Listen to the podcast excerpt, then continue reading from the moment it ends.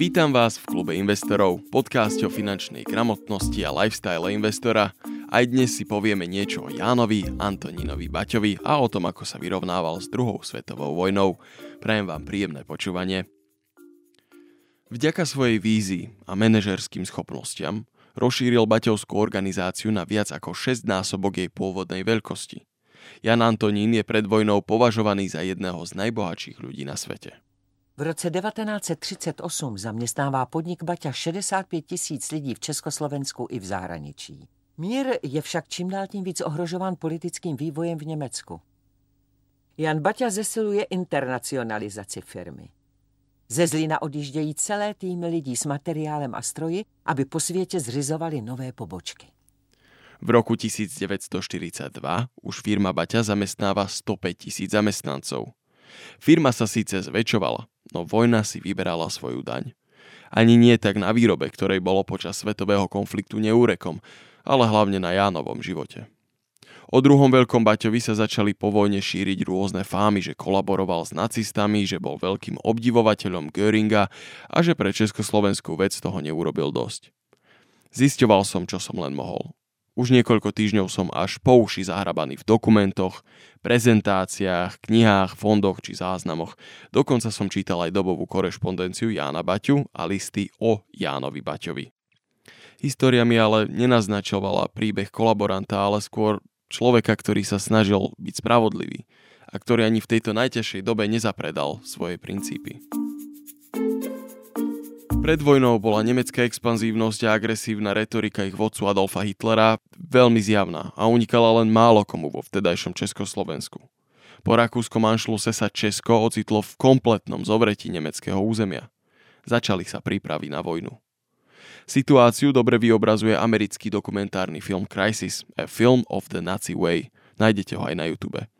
Samozrejme, že ide čiastočne aj, aj o spojeneckú propagandu, ale zábery na deti, ktoré sa v škole učia rozlišovať popáleniny po rôznych chemikáliách, sú dokonalým obrazom absurdnosti tejto doby. Všetci sa na záberoch tvária, ako by sledovali predpoveď počasia, no namiesto dažďa na nich mohol už o pár mesiacov pršať chlór. Možno sa pýtate, dobre, ale čo toto má spoločné s Jánom Baťom? A ja hovorím, že to je skvelá otázka. Dokument Crisis produkoval aj Jan Antonín Baťa a na jeho dokončenie poskytol svoje zlínske filmové štúdia. Jan Baťa si veľmi dobre uvedomoval, akú hrozbu predstavuje nacizmus pre Československo. Hlasnejšie ako slovami to však hovoril svojimi skutkami. Napríklad, na základe inštrukcií československých generálov vybudoval priemyselné odvetvia na produkciu pneumatík, plynových masiek, aktikarbonu, syntetického kaučuku a tanínu. Počas Českej národnej kampane na výcvik pilotov bola kvóta pre Zlín 7 pilotov. Jan Baťa ich dodal 240. Mnohí z nich neskôr bojovali za spojencov, napríklad v britskej RAF a tým počas vojny dokonca kúpil dve stíhačky Spitfire, nech majú na čom lietať chlapci.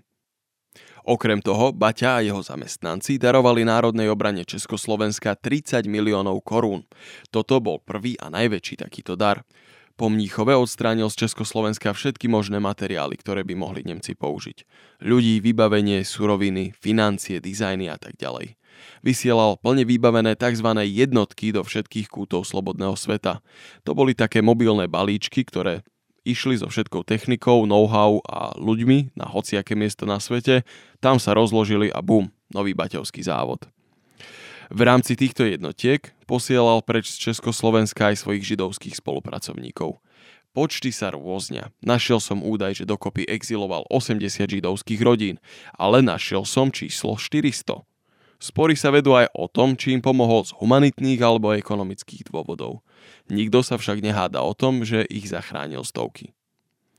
Ďalšou predvojnovou aktivitou Jána Baťu bolo, že presvedčil Dominika Čiperu, vysoko postaveného manažera firmy Baťa, aby zaujal miesto ministra verejných prác.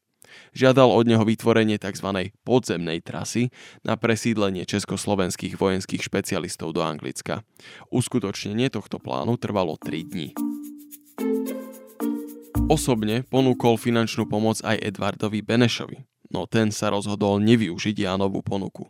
Dôvodom bolo, že hoci Ján Antonín bol najmä mužom činu, no keď bolo treba, tak použil aj slová. Na podzim roku 1938 podepsali představitelé spojeneckých velmocí v Mnichově dohodu s Hitlerem o odstoupení pohraničních oblastí Československa. Jan Baťa na novou situaci reaguje sérií článků v novinách. Nabubřelý vřet naší hrozné vnitřní politiky prasknul. Žili jsme léta v představě, že nám politika něco přidá na chlebu. Jsme tedy v tomto ohledu už vyléčení. Dalším nepolitickým krokem, kterým si jistě nevysloužil obdiv západních mocností, byl projev v angličtině v rozhlasu. Na škodu našeho státu byl zachován mír světa. Tento stát za tuto službu nebyl nějak očkodněn. Nemyslete si vy, pánové, v anglosaských zemích. Ten československý člověk je si toho stavu dobře vědom. Je si vědom toho, že jste jeho dlužníky. Všemi těmito kroky velmi popudil politiky české i západní a zanedlouho Jan Baťa pozná, že upřímnost se nevyplácí. Prezident Beneš se vzdal hned po Mnichovu funkce a zakrátko odletěl do emigrace. Přestože mu Jan Baťa nikdy neodpustil nečinnost po podpisu v Mnichově, byl jedním z prvních lidí, kteří ho v cizině vyhledali. Podle dochovaného zápisu z deníku Benešova kancléře Smutného se dá odvodit pozice, kterou frustrovaný bývalý prezident k Baťovi zaujal. Baťa navštívil prezidenta v listopadu 1938. Nabízel, zda něco potřebuje. Beneš mu odpověděl, ne, chci jen, aby mi posílali mé peníze z Prahy.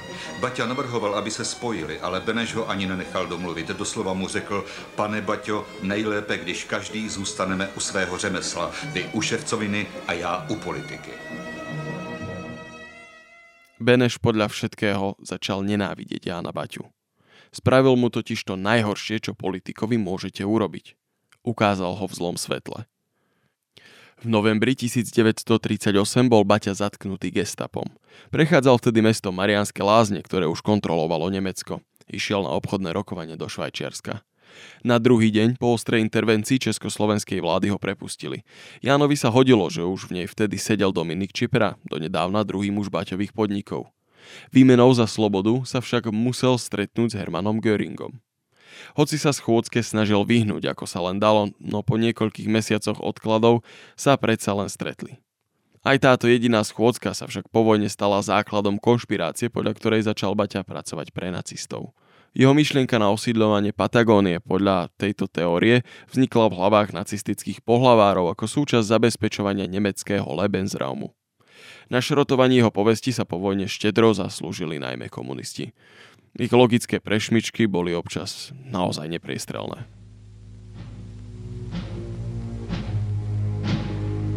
Přicházela opět světová válka, už druhá.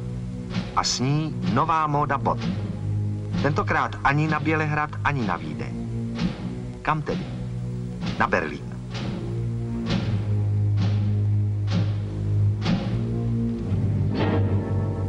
Jan Baťa jede na oficiální pozvání do Karinhale za Geringem.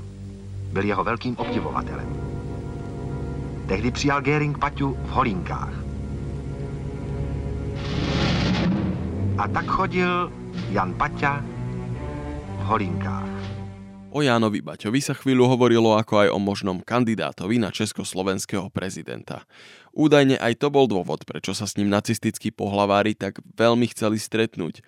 Chceli zistiť, ako by bol naklonený zastávať túto vysokú politickú pozíciu a ako by jeho pôsobenie v nej mohlo záujmom Tretej ríše nejako pomôcť. On však ekonomickú spoluprácu medzi Nemeckom a Československom nevidel veľmi rúžovo a dokonca nacistom povedal, že by ich spolupráca bola ako manželstvo medzi dvoma mužmi. Nikdy by nesplodila dieťa. Veľa priateľov si tým nezískal. Počas vojny sa situácia stále zhoršovala.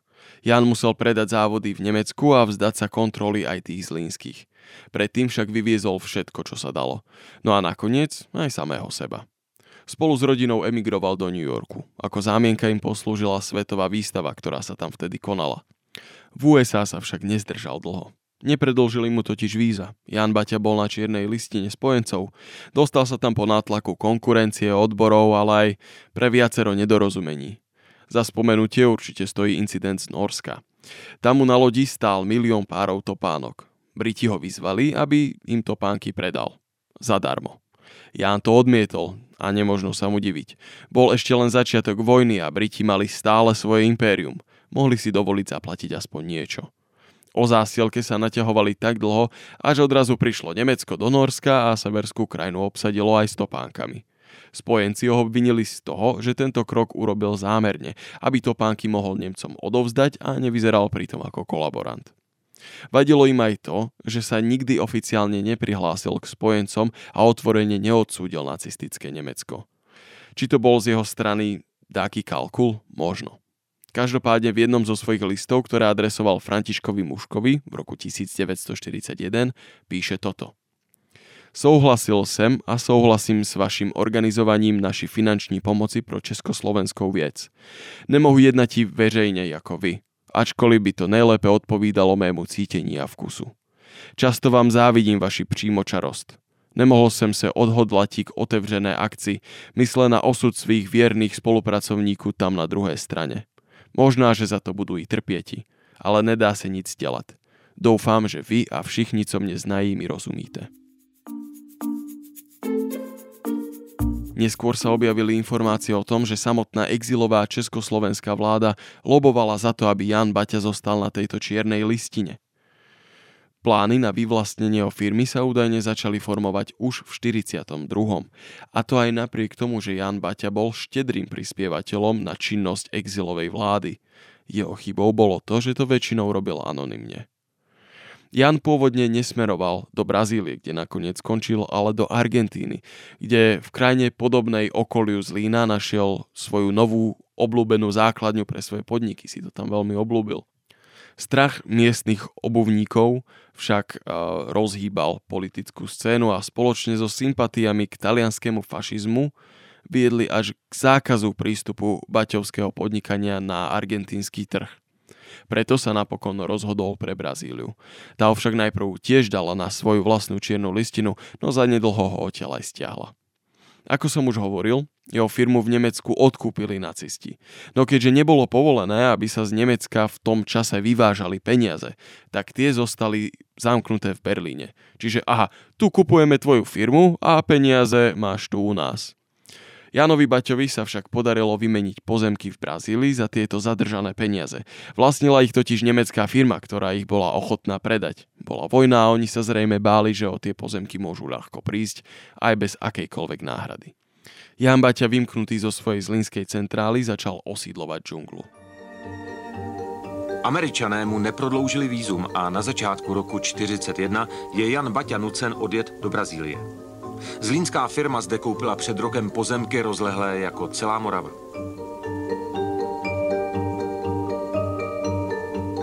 No dobrodružné to bylo, dokud jsme jeli přes celé, přes celé témato, že?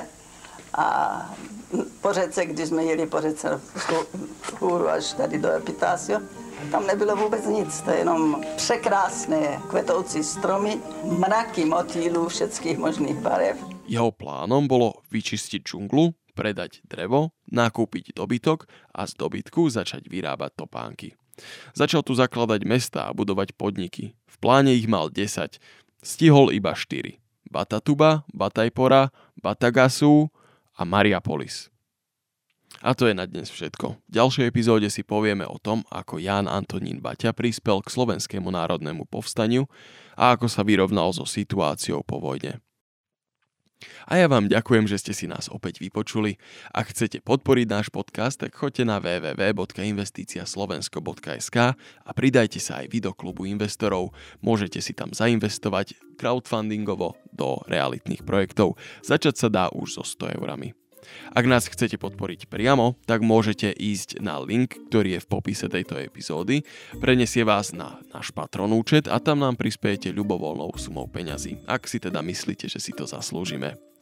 A ak sa vám nepáči ani jedna z týchto možností, prípadne nemáte momentálne peniaze na to, aby ste investovali do vzdelania alebo do realitného crowdfundingu, tak pre nás môžete urobiť jednu malú, ale veľkú vec.